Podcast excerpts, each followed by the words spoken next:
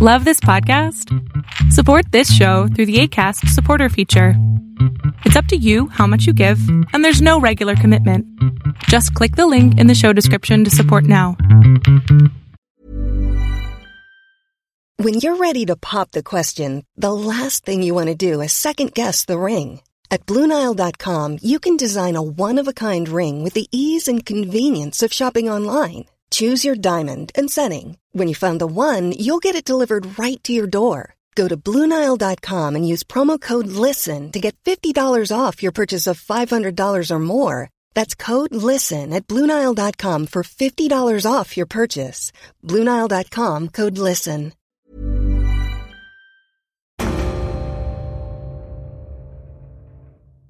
In the Associated Press article, uh, there, there's an interview with somebody who went to one of these training camps to train the soldiers there. And their description of the camp, of the camps are like very dire. Uh, you know, there's like no running water, like the, the, the soldiers like didn't have any food or equipment. And it just doesn't, I mean, it paints a picture of, of like a really, uh, you know, terrible place to be, these camps, right? And not the sort of place where you're training a force, an elite force that will topple a government.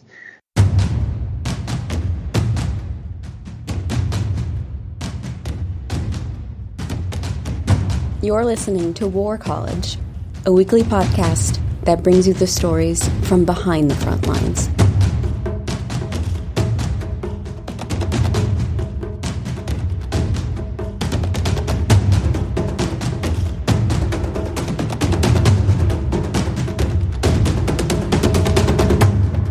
Hello and welcome to War College. I am your host, Matthew Gault. This week, listeners, how not to plan a coup in Venezuela. On May third, American mercenaries and Venezuelan expatriates attempted to enter the country with the goal of overthrowing the Maduro regime. It didn't go well. With us today is Giancarlo Fiorella. Fiorella is an investigator and journalist who's been covering the story at Bellingcat. His May fifth and seventh articles at Bellingcat demand to be read if you want to understand the weird comedy of errors that is currently playing out in Venezuela right now. Giancarlo, thank you so much for joining us. Hi, thanks for having me. Okay, let's... I mean, I don't even know where to start, really. Uh, I'll just... Okay, what is Operation Gideon? Uh, sure, yeah. So, Operation Gideon is um, a an attempt by a group of expatriate Venezuelan soldiers, as well as um, members of a U S company called SilverCorp U S A, to, um, as far as we can tell, capture President Maduro of Venezuela and other high-ranking members of the Venezuelan government and uh, take them out of Venezuela, so fly, fly them to the United States, um, and to effectively, in doing that, uh, topple the Venezuelan government. And how did how did that work out for them? How far did they get? Well, uh, yeah, I mean, I guess the short answer is that not, not very far. Um, I, I, I should say though that, uh, we don't know that there is any direct involvement from the, from the U S government on this. So I, the research that we've done so far, um, doesn't point in that direction. Um, we know for sure that there is a private company called SilverCorp U S A, um, that, um, that had provided security at some Trump rallies. Uh, which in itself isn't suspicious or or uh, indication of any sort of collaboration uh, beyond just a financial one at certain rallies, because we know that Trump employs different and lots of different security companies. And so we know that that organization um, was involved in uh, a, a plot by um, people, Venezuelan people who live in Colombia, Um, to, to infiltrate Venezuela, as I said, and, and, and, and attempt to remove Maduro from power. So, uh, that operation played out starting, as far as we can tell, starting on, uh, Sunday, uh, May third. And, and there was two waves that came in two boats, and both of them were, uh, located by the Venezuelan authorities at sea. They were intercepted, and, uh, eight people were killed. Um, and, uh, Now, over two dozen people have been uh, arrested in connection to this operation. No, that's a good point. I wanted, I do want to make that clear up at the top and maybe change my framing in the record and recording later. We don't know to what extent, if any extent at all, America has played a part in this. Uh, on the surface, just my surface read of it is it does just feel like this absurd set of circumstances that are just playing out in public and are very embarrassing all around, uh, for SilverCorp U S A in particular. Yeah, there has been reporting that, um, so Jack Murphy, um, is an individual who wrote an article, um, shortly after this all came to light. Um, and, and it's been reported in other media outlets as well that, it, that it's possible that the C I A knew about this plot, uh, at least on, on the SilverCorp U S A side. Um, I also read a report, um, I believe it was in the Washington Post, uh, that said that the C I A had sat in on a couple of meetings, Um, leading up to this, uh, presumably between SilverCorp U S A and sectors of the Venezuelan opposition. And, um, as Jack Murphy reported, the C I A supposedly attempted to talk the people involved in this, uh, at SilverCorp from doing it. Uh, and apparently that didn't work. Jack Murphy is the, is he the A P reporter that's been hitting this? No, I, I know. So that's, uh, Joshua Goodman. So yeah, Joshua Goodman is, has done ex- exceptional reporting on this. In fact, he wrote an article on May first that kind of brought it all to light, even before it, it started. He sort of introduced Jordan Goudreau, who's the, the head of SilverCorp U S A, to this um, to this whole story, and he's writing for the Associated Press. So, yeah, if you also want to read up on some really good reporting on this, even prior to the attempt on, on May third, uh, Joshua Goodman's work on, on the Associated Press is really good. Okay, yeah, this, this, this begs a question, and I think it, we don't have the timeline confused here, audience. This is what happened. A P publishes this very long, extensive, well-reported story on the first about this, about SilverCorp, and about uh, Jordan in particular, who I think is just this amazing character that we'll get into in a minute. Um, and then they still go forward with everything on the third?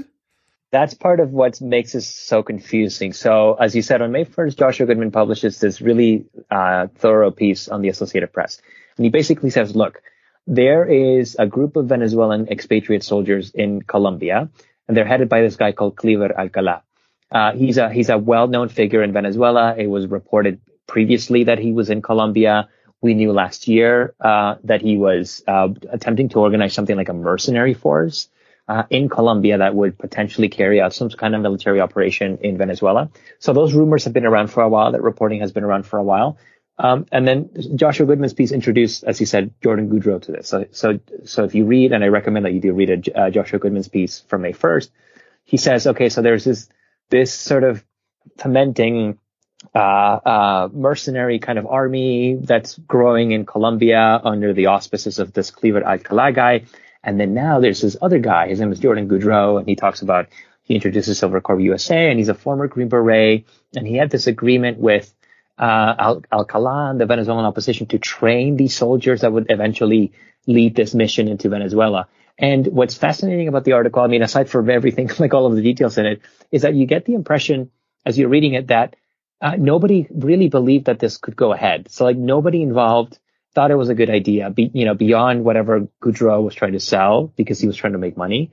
Um, it, you get the impression step by step that uh, the opposition kind of gets the, the sense that Goudreau maybe is not all there, that this isn't really a good idea. How are you going to infiltrate the country? And so when you get to the end of the article, uh, you're left thinking, uh, certainly as I was, I was left thinking, you know, thank goodness this never happened, because this would have been the worst idea ever. And sure enough, two days later, we wake up on Sunday morning and we're hearing reports from Venezuela of an invasion from this from the sea, that there's a boat that's been intercepted. Uh, and, and it was the plan. They got kicked off um, on, two days after the publication of this article, which is one of the we, you know what one of the many weird turns that this has taken is the fact that the operation went ahead at all after that publication. And that they tweeted about it. SilverCorp U S A tweeted about it on the third. Yeah. So what happened was on the third, we wake up uh, and I'm, I, I see very early on in the morning, probably about uh, eight, eight, nine o'clock in the morning. Uh, there's been uh, a press conference by the, the Minister of the Interior of Venezuela. And he says, we've intercepted a ship of terrorist mercenaries that they were they were coming over to invade Venezuela and to uh, topple the government. And we've kept, you know, we've uh, I don't think he announced that anybody had died, but I think they it eventually came out throughout the day that some of them had been killed, uh, and that others have been arrested. And I remember thinking when that came out, that's really weird. Um, it sounds like that's what the article from two days ago was talking about, but surely it couldn't be that, because, the, you know, like, why would you launch the, the, the, uh, the invasion, or whatever you want to call this, this incursion, when you have maximum visibility, when literally the entire world now knows of your plans. Uh, so I thought that the Venezuelan government maybe had, um, uh, you know, maybe they had arrested a, a drug trafficking uh, network, or, uh, you know, they had intercepted a drug shipment and there'd been a firefight, and, and, and, and they were trying to paint this as like this invasion force that you read about two days ago. But then what happened later that day on Sunday was that Jordan Goudreau appeared on video alongside a Venezuelan cohort. Um, and they, and he said, this was us. So that thing that you read about this morning about the government intercepting that ship, that was us. That was the incursion that we had been planning that you read about. It's called Operation Gideon. And, and it's, it's going to, and he very clearly sort of says, like, we're going to capture Maduro. It's ongoing. You know, one ship was intercepted, but there's more coming. And it just seemed completely bizarre, completely surreal. And as you, you said earlier, on Sunday night, the SilverCorp U S A account tweets. Uh, it says there's a strike force on its way to Venezuela. It's got sixty people on a boat, and two of them are former Green Berets. And that's, that's the entire message. So I went, I went to sleep on Sunday thinking, okay, this has been the weirdest day, I think, that I can remember of covering Venezuelan events. And, and surely this isn't, like, there is no boat. Like, this tweet is a mistake. Like, there's some, something else going on here. Like, this is a joke or something. Um, but no, the next day we found out that, yeah, two U S citizens had, had been arrested aboard a boat, and the tweet was real. It was, it was, it was alerting the world. It was telling everybody that, that, that this was ongoing. So we know that he was a Green Beret in the U S military, and that he served in Afghanistan and Iraq. And again, based on the reporting that we've heard from, uh, the Associated Press and other publications, he was, like, well regarded by his, uh, by people who served with him. Um, Uh, so he had a, a pretty, um, you know, he had a military career that ended with, uh, uh, he was awarded the, the Bronze Star a few times. And then uh, in twenty eighteen, he set up this company, this private security company called SilverCorp U S A. And he was known, back when this company started, uh, he had this idea to place um, like undercover special forces soldiers, like former veterans, in schools with weapons, so that the, the idea was that if you had, like, highly trained soldiers in schools, like, pretending to be teachers, uh, you know, nobody would attack schools. Like, there would be no more school shootings. And if there were, you had these, like, highly trained soldiers who would be able to respond uh, at, a, at the drop of a hat. So there were some reports early on, uh, you know, back in twenty eighteen, twenty nineteen, that mentioned that initiative that he had launched. And uh, we also know that he, again, provided security at some Trump events. So in the first article that we published, and Bellingcat, uh, we found some footage of him in the background of Trump rallies, sort of, you know, working security. Um, so as far as we can tell, you know, he's a, he's a, he's a person who, who served in the military, uh, and who came out of the military, and, and he, you know, he must have sat down and thought, what can I do now that I'm out of the army? You know, what am I good at? What could I do? Um, and he decided, uh, he was going to try to set up a company. And eventually that led him to signing a contract with, Uh, the Venezuelan opposition to, to, you know, carry out this operation. Not all special operations forces members, uh, former or otherwise, are cut from the same cloth. It's a wide, you know, just like any other group, there's a wide variety. Uh, do we have any sense of what this gentleman was like from people that worked with him, the people who served with him? What do they say about him? Also, where is he right now? Do we have any idea? So I, he's still communicating with the media, uh, because every once in a while you'll see something published in the Washington Post or the Wall Street Journal, and L A will cite him. It'll say, like, we, you know, we were on the phone with him and he said this, right? Um, he, the company was founded in Florida. And so I believe he lives in Florida. As far as I'm aware, he's still there.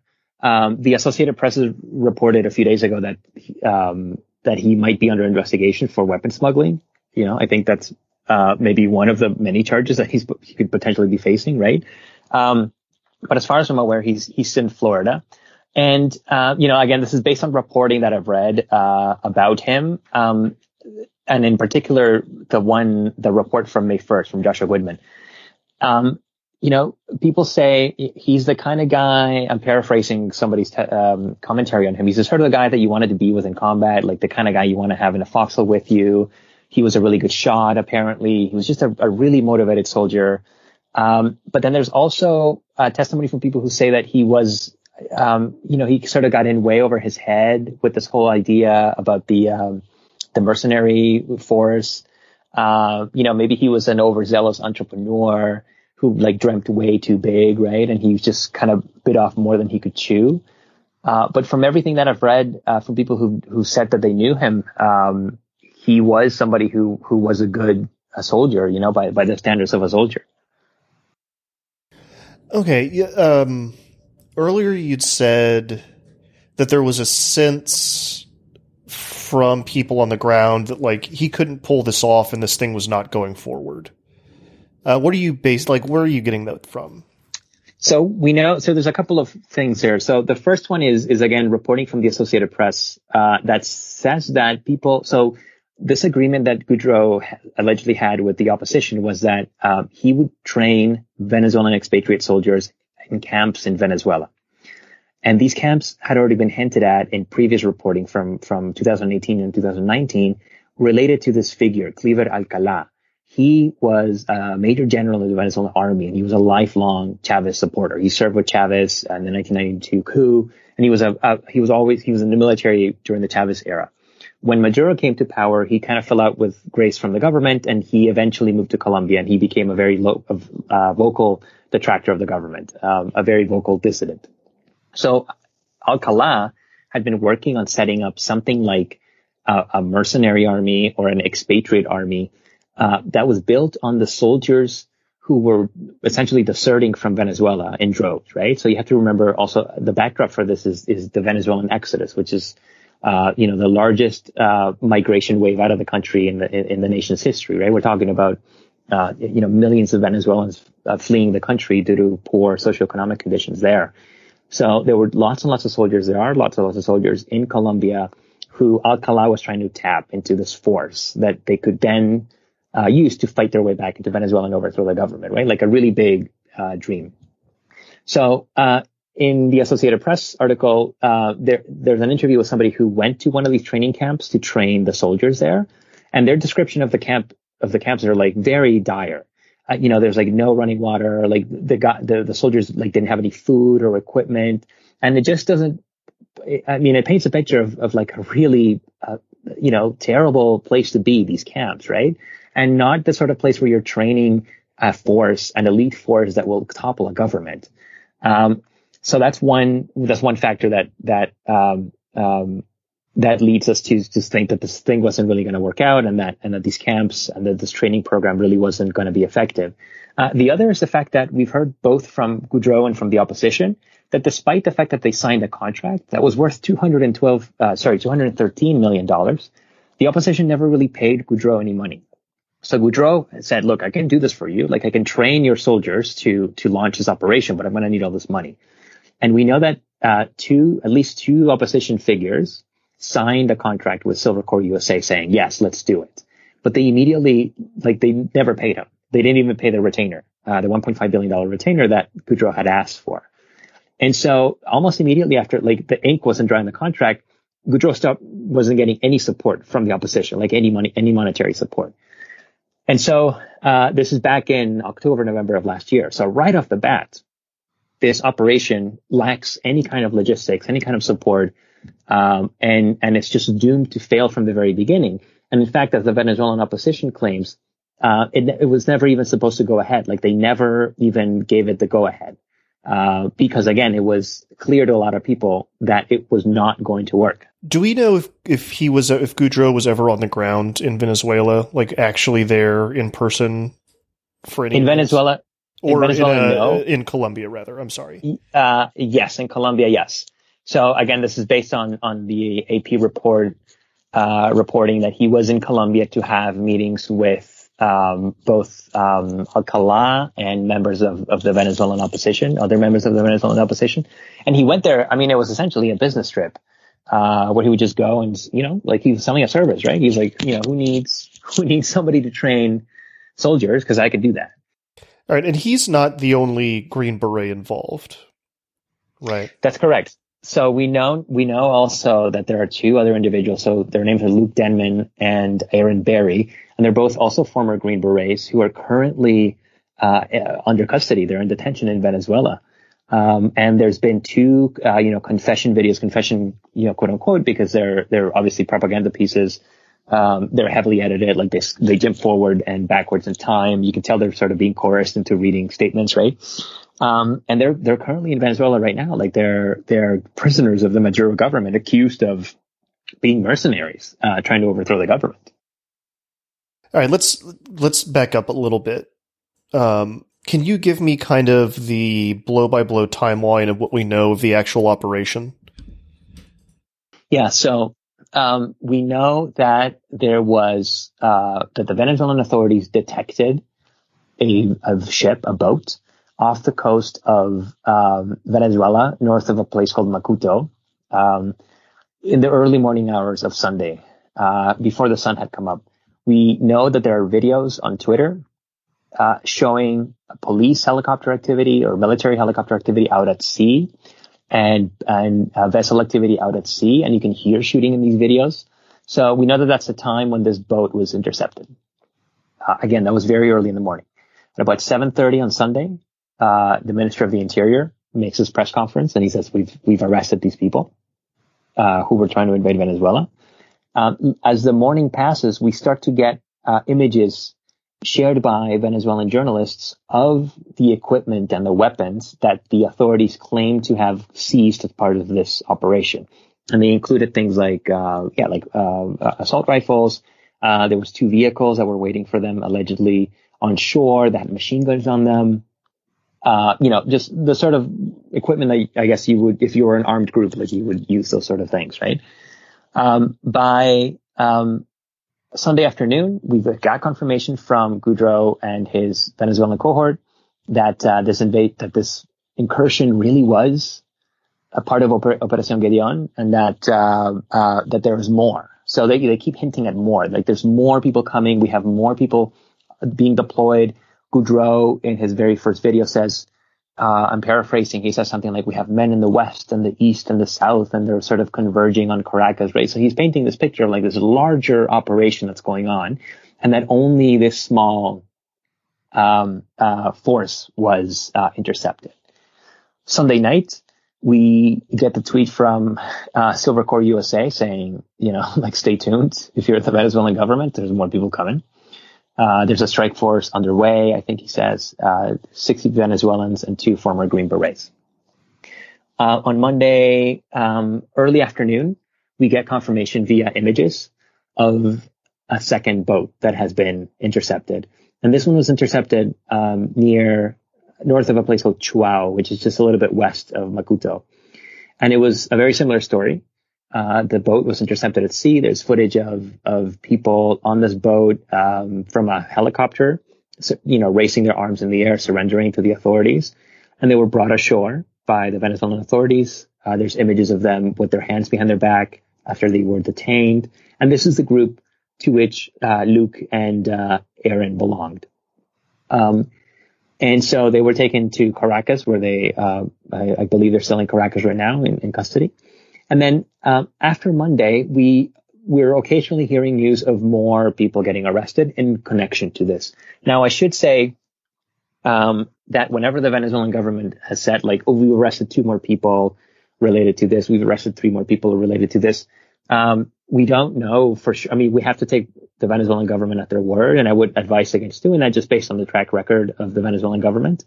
Um, and the, the images that they present Um, of people that they've arrested supposedly in connection to Operación Gideon don't really seem to indicate that that would be the case necessarily.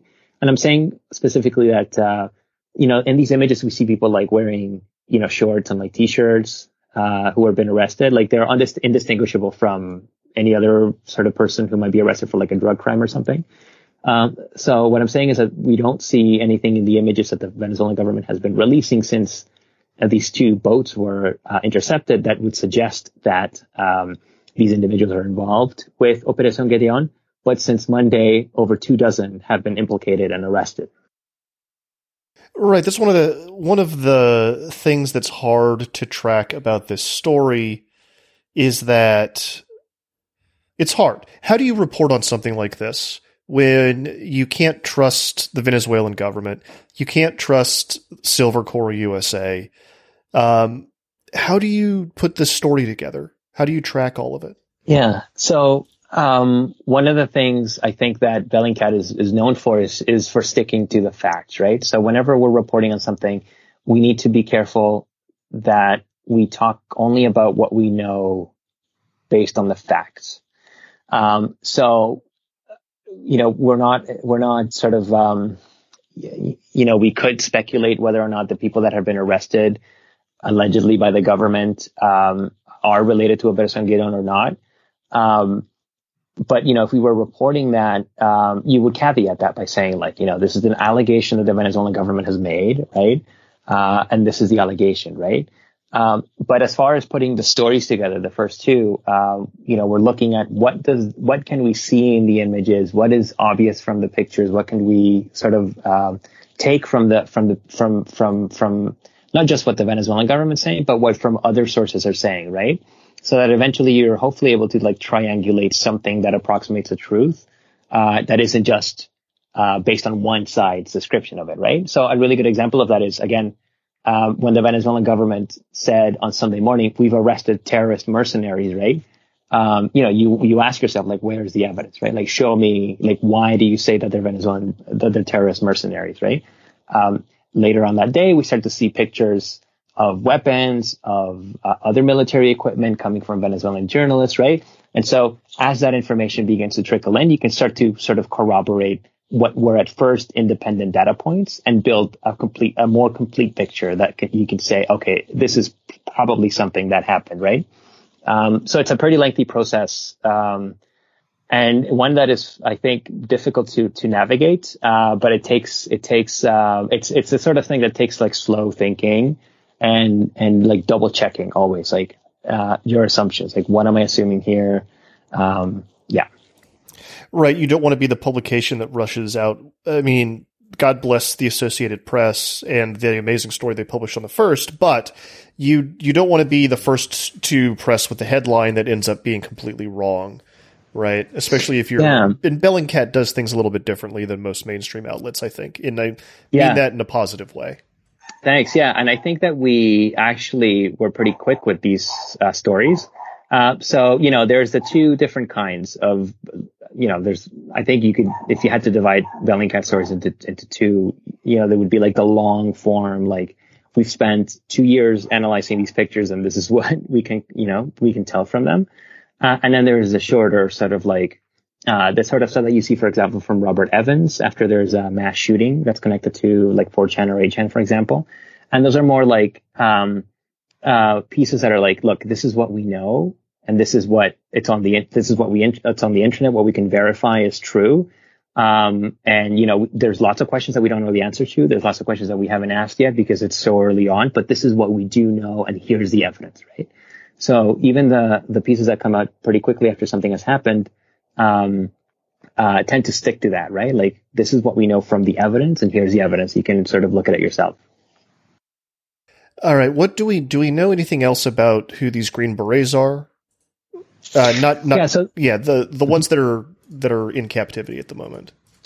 So both of them had social media profiles, um, and uh, you know, you, um, as as investigators, not just Bellingcat, but lots of people who who are um, you know, you don't have to be an investigator at an at an organization to do this. You can just, you know, look their names up on Facebook and see what they were up to. Uh, we know that uh, at least Barry served in Germany at some point. Um, and, uh, I think he was actually arrested with his, uh, German driver's license, if I'm not mistaken, um, which was, um, his, one of the pieces of identification that he had with him. Um, and we also know, again, that they, uh, the information that they provided via these videotaped confessions that you can see, uh, on Venezuelan media. Now, again, um, a huge caveat there, because these are, you know, this isn't a, a confession that you would see like in a courtroom that was carried out with like the guy, the person's lawyer at hand, right? Uh, these are, these are meant to be propaganda pieces. So when you watch these confessions, uh, you know, Luke and, and Aaron are, are providing answers to these questions, but you can, you know, some of the questions are very clearly like propaganda based, right? Like, so they're asked a lot, like, uh, why, you know, what, what, how would you feel if somebody invaded the United States? Like, what would you do, right? Um, and so if you, you know, if, if you watch those interviews uh, carefully, you might be able to uh, glean some information about like what kind of people they are. Um, but again, I, I would advise against taking the information in those interviews at face value because they're they've been heavily edited. Um, you know, I'm sure they were coer- coerced, and um, and again, they're propaganda pieces above anything else. Yeah, something I think that's important to keep in mind whenever we talk about stuff like this, and I think we do a good job of this on this show, is that um, sometimes a story can have more than one asshole. Yeah. Right? Like, both sides yeah. of a thing can be bad. Uh, yeah. In, in different nuanced ways. Yeah. Right? No, okay, sure. Uh, I mean, I, I, I was asked this, um, yeah, uh, recently.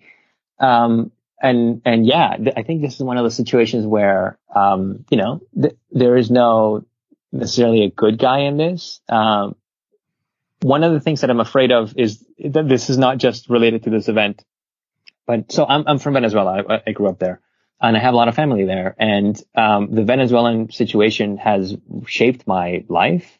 Um, I haven't lived there in twenty-five years, but, um, my entire professional career, like from being a graduate student ten years ago to being a, a doctoral candidate now to working in Bellingcat, has really been shaped by, by Venezuela. I care deeply about it. I, um, partially because my, some of my family still lives there, and I, not a day goes by that I don't think about Venezuela and I don't, um, feel terrible for what's happening there.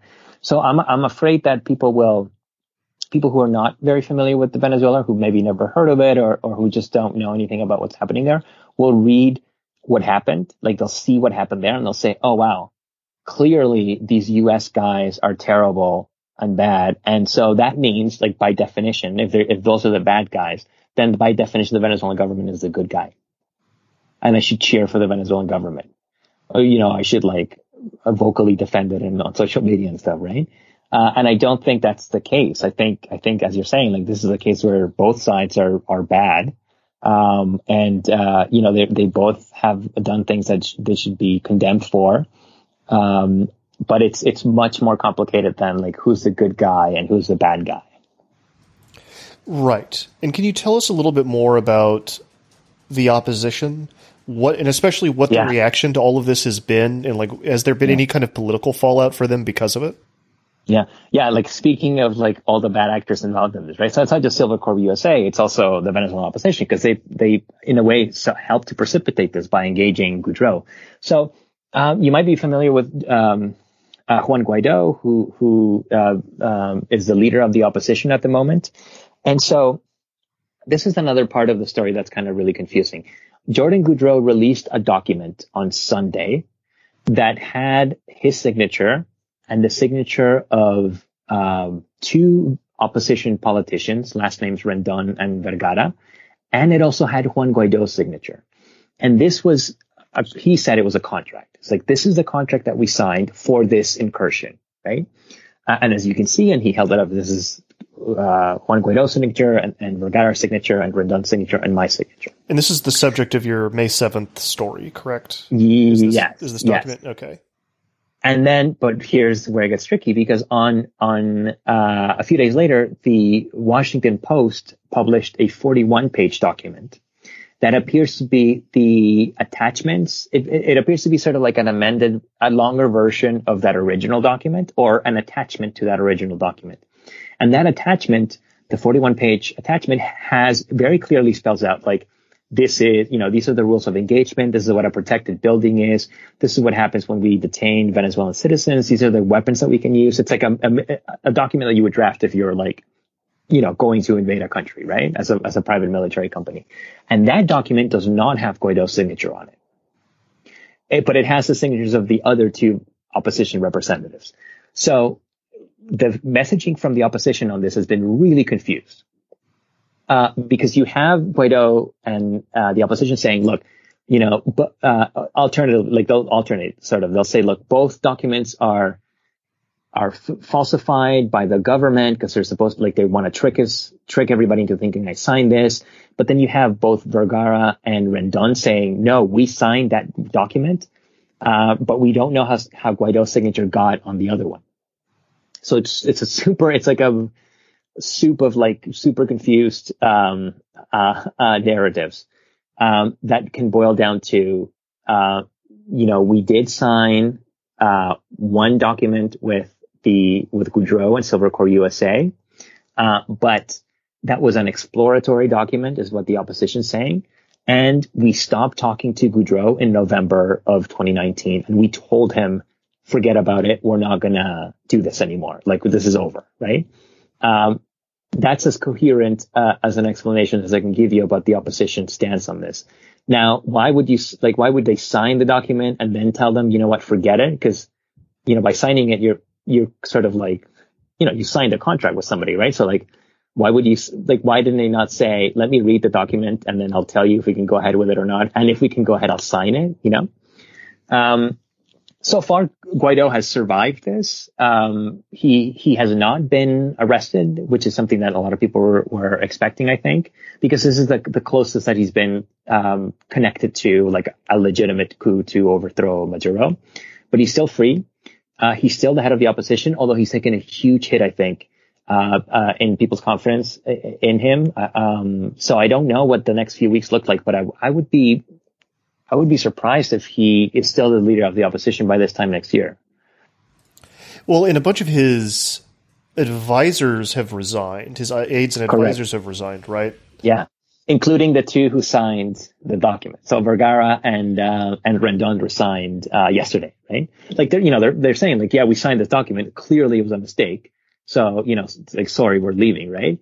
And then the uh, official opposition um, news portal, uh, sorry, press portal released a statement saying, like, yes, you know, they've resigned. We thank them for their service and we, you know, accept their resignation, like just like the most generic statement.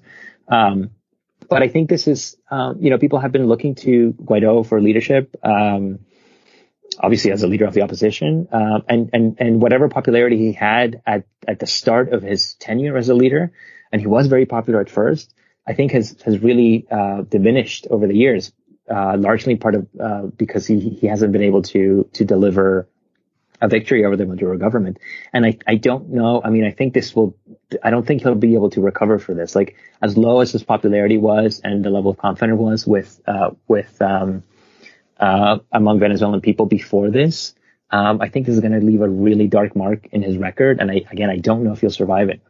All right, we're going to pause there for a break. You are listening to War College. We are talking about the coup that went wrong in Venezuela.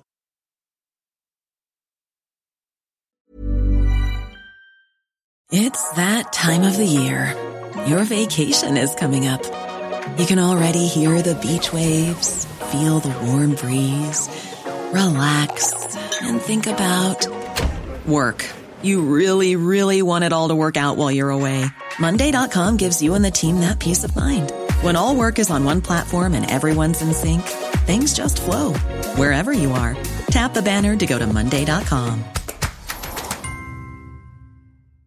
Cool fact, a crocodile can't stick out its tongue. Also, you can get health insurance for a month or just under a year in some states. United Healthcare short-term insurance plans, underwritten by Golden Rule Insurance Company, offer flexible, budget-friendly coverage for you. Learn more at U H one dot com.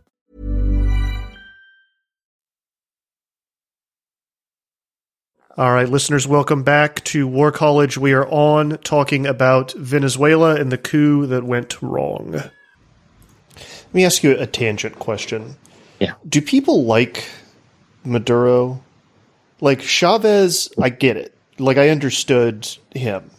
Um, you know, that he was a very charismatic figure, and yeah. but Maduro is not. Yeah. Like, how does he maintain support? Yeah, so the short answer is, is that no, he, he's a deeply unpopular figure, uh, and it's uh, there's a lot of factors for that. Uh, chief amongst them is is the fact that Chavez was charismatic and he was a leader. Uh, he, like he had leadership ability, right? And he had the characteristics of a leader. Like he had a commanding presence.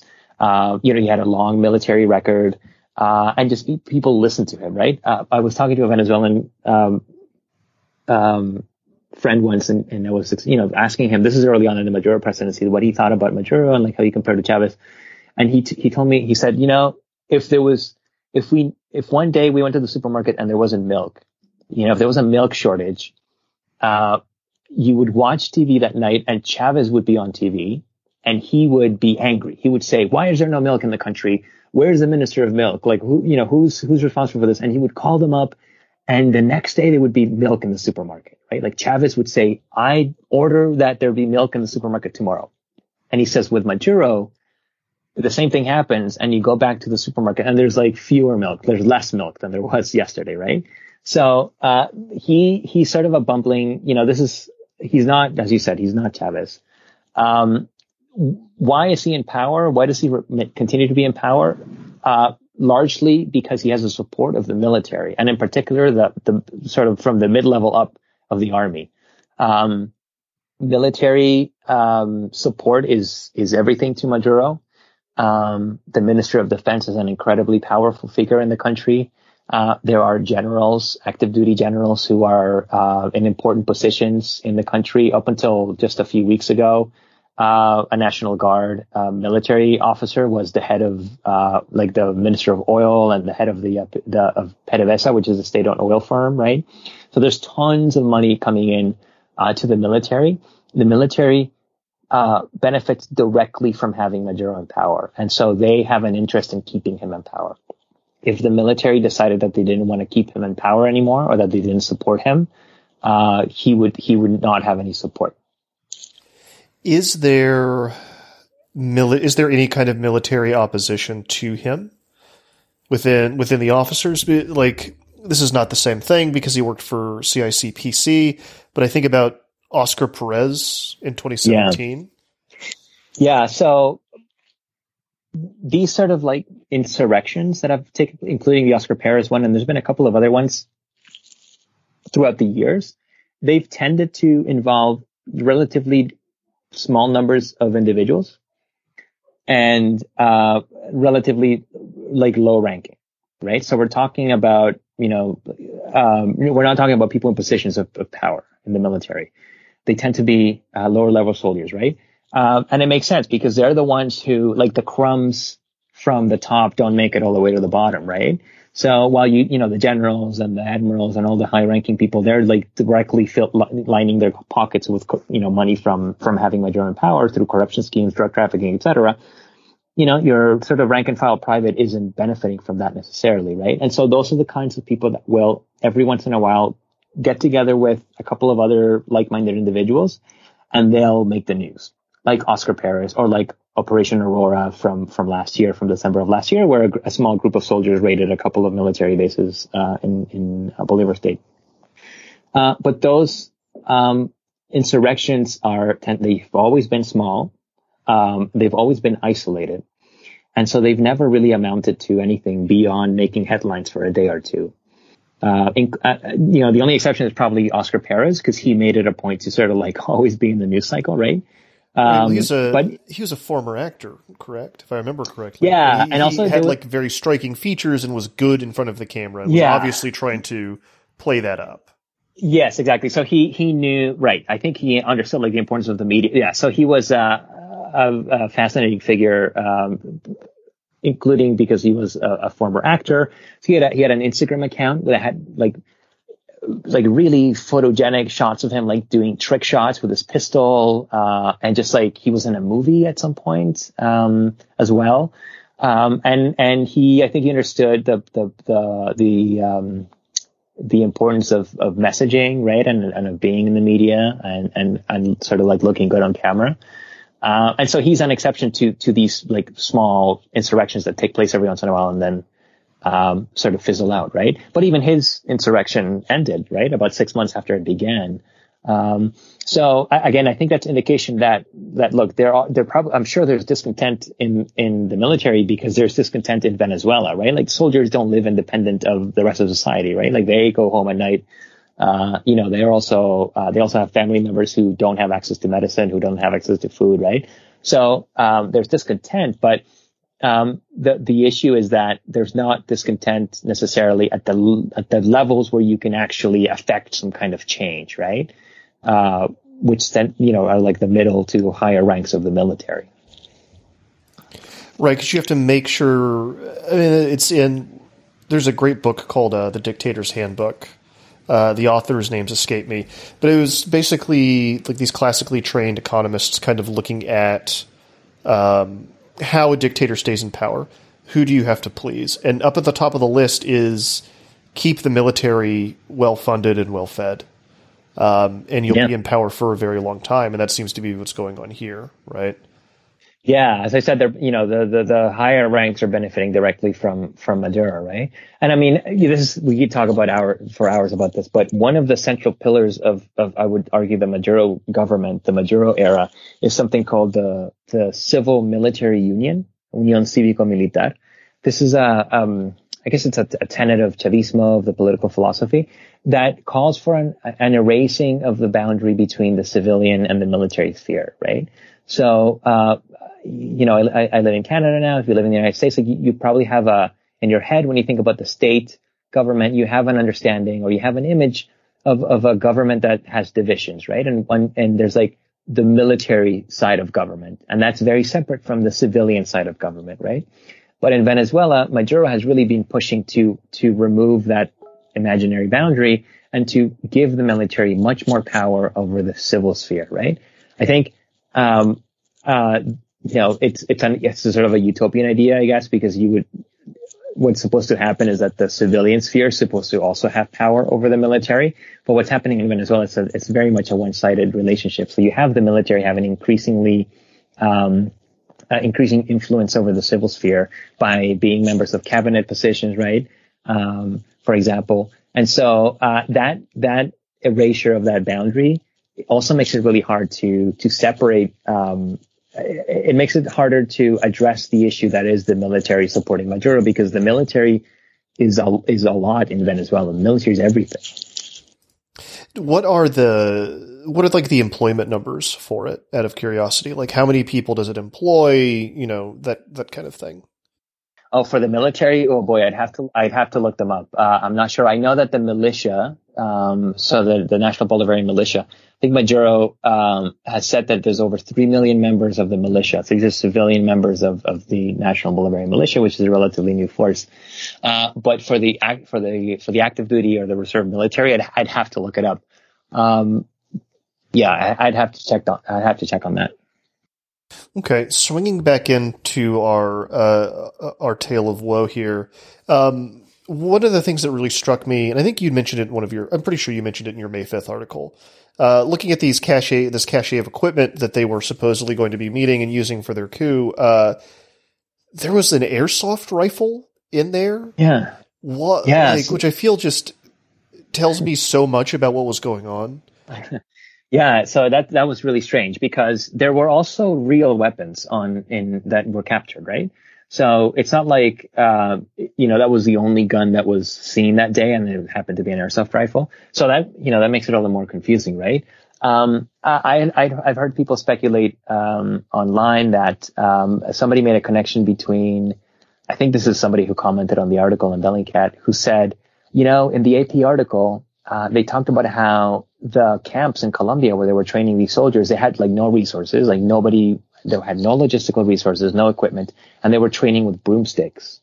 Uh, that's, that was reported in the A P. So they thought, well, maybe this is like one of the guns that they were training with, and they brought it on along with them for some reason. Um, I read somewhere else that, um, somebody was speculating that it might have been used to like take out like light bulbs, um, you know, like silently.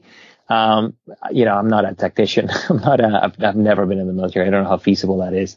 Um, but it just, it's like another one in a lot of like curveballs that, that we were all thrown, um, since the story broke.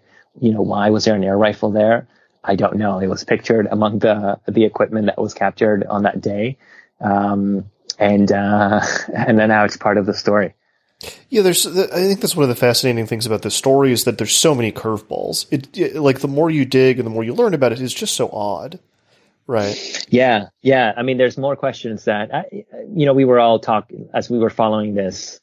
It seemed like at every every new revelation was like a moment where we all went like, wait, what? Like, how? And what does that mean? And you know, why would they do that, right?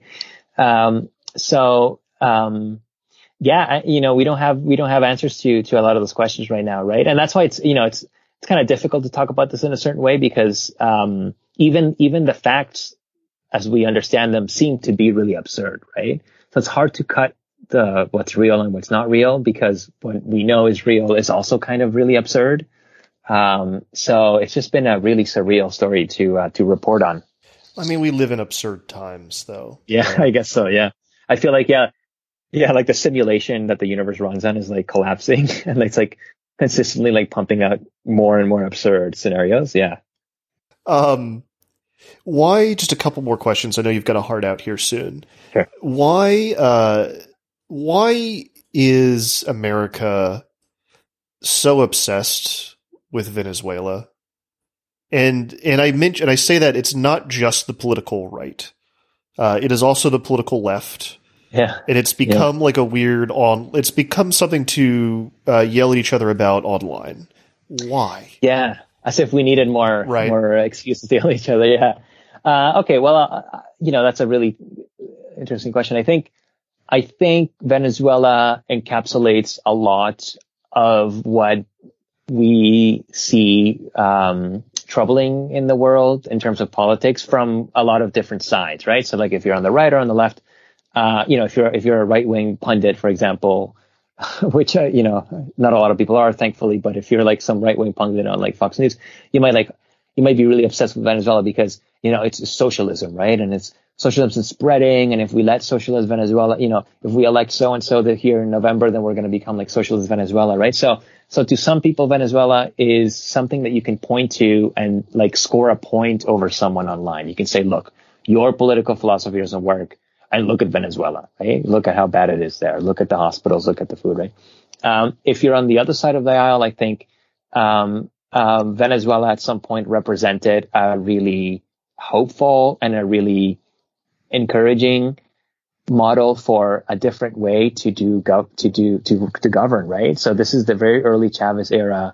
Uh, you know, Chavez came with a really nice message of inclusion of of the working of the poor uh, uh, of Venezuela, who had been neglected for so long from the political dialogue, really for decades, right? So Chavez was elected, as he was sort of explicitly saying, like, I'm I'm going to speak to the poor, like, I'm going to rule for the poor, I'm going to govern for them, they've been neglected for so long. And that's a nice message, right? Like, that's, I, I want governments to do that.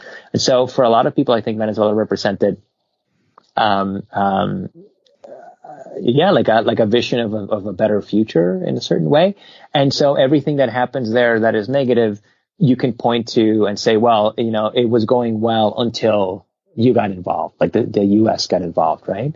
So I think it's, it's, it's, there's almost like a Cold War mentality, I think, uh, about Venezuela, where, um, different interests are just fighting, uh, in this case, virtually over, over what it all means, uh, to score political points at home.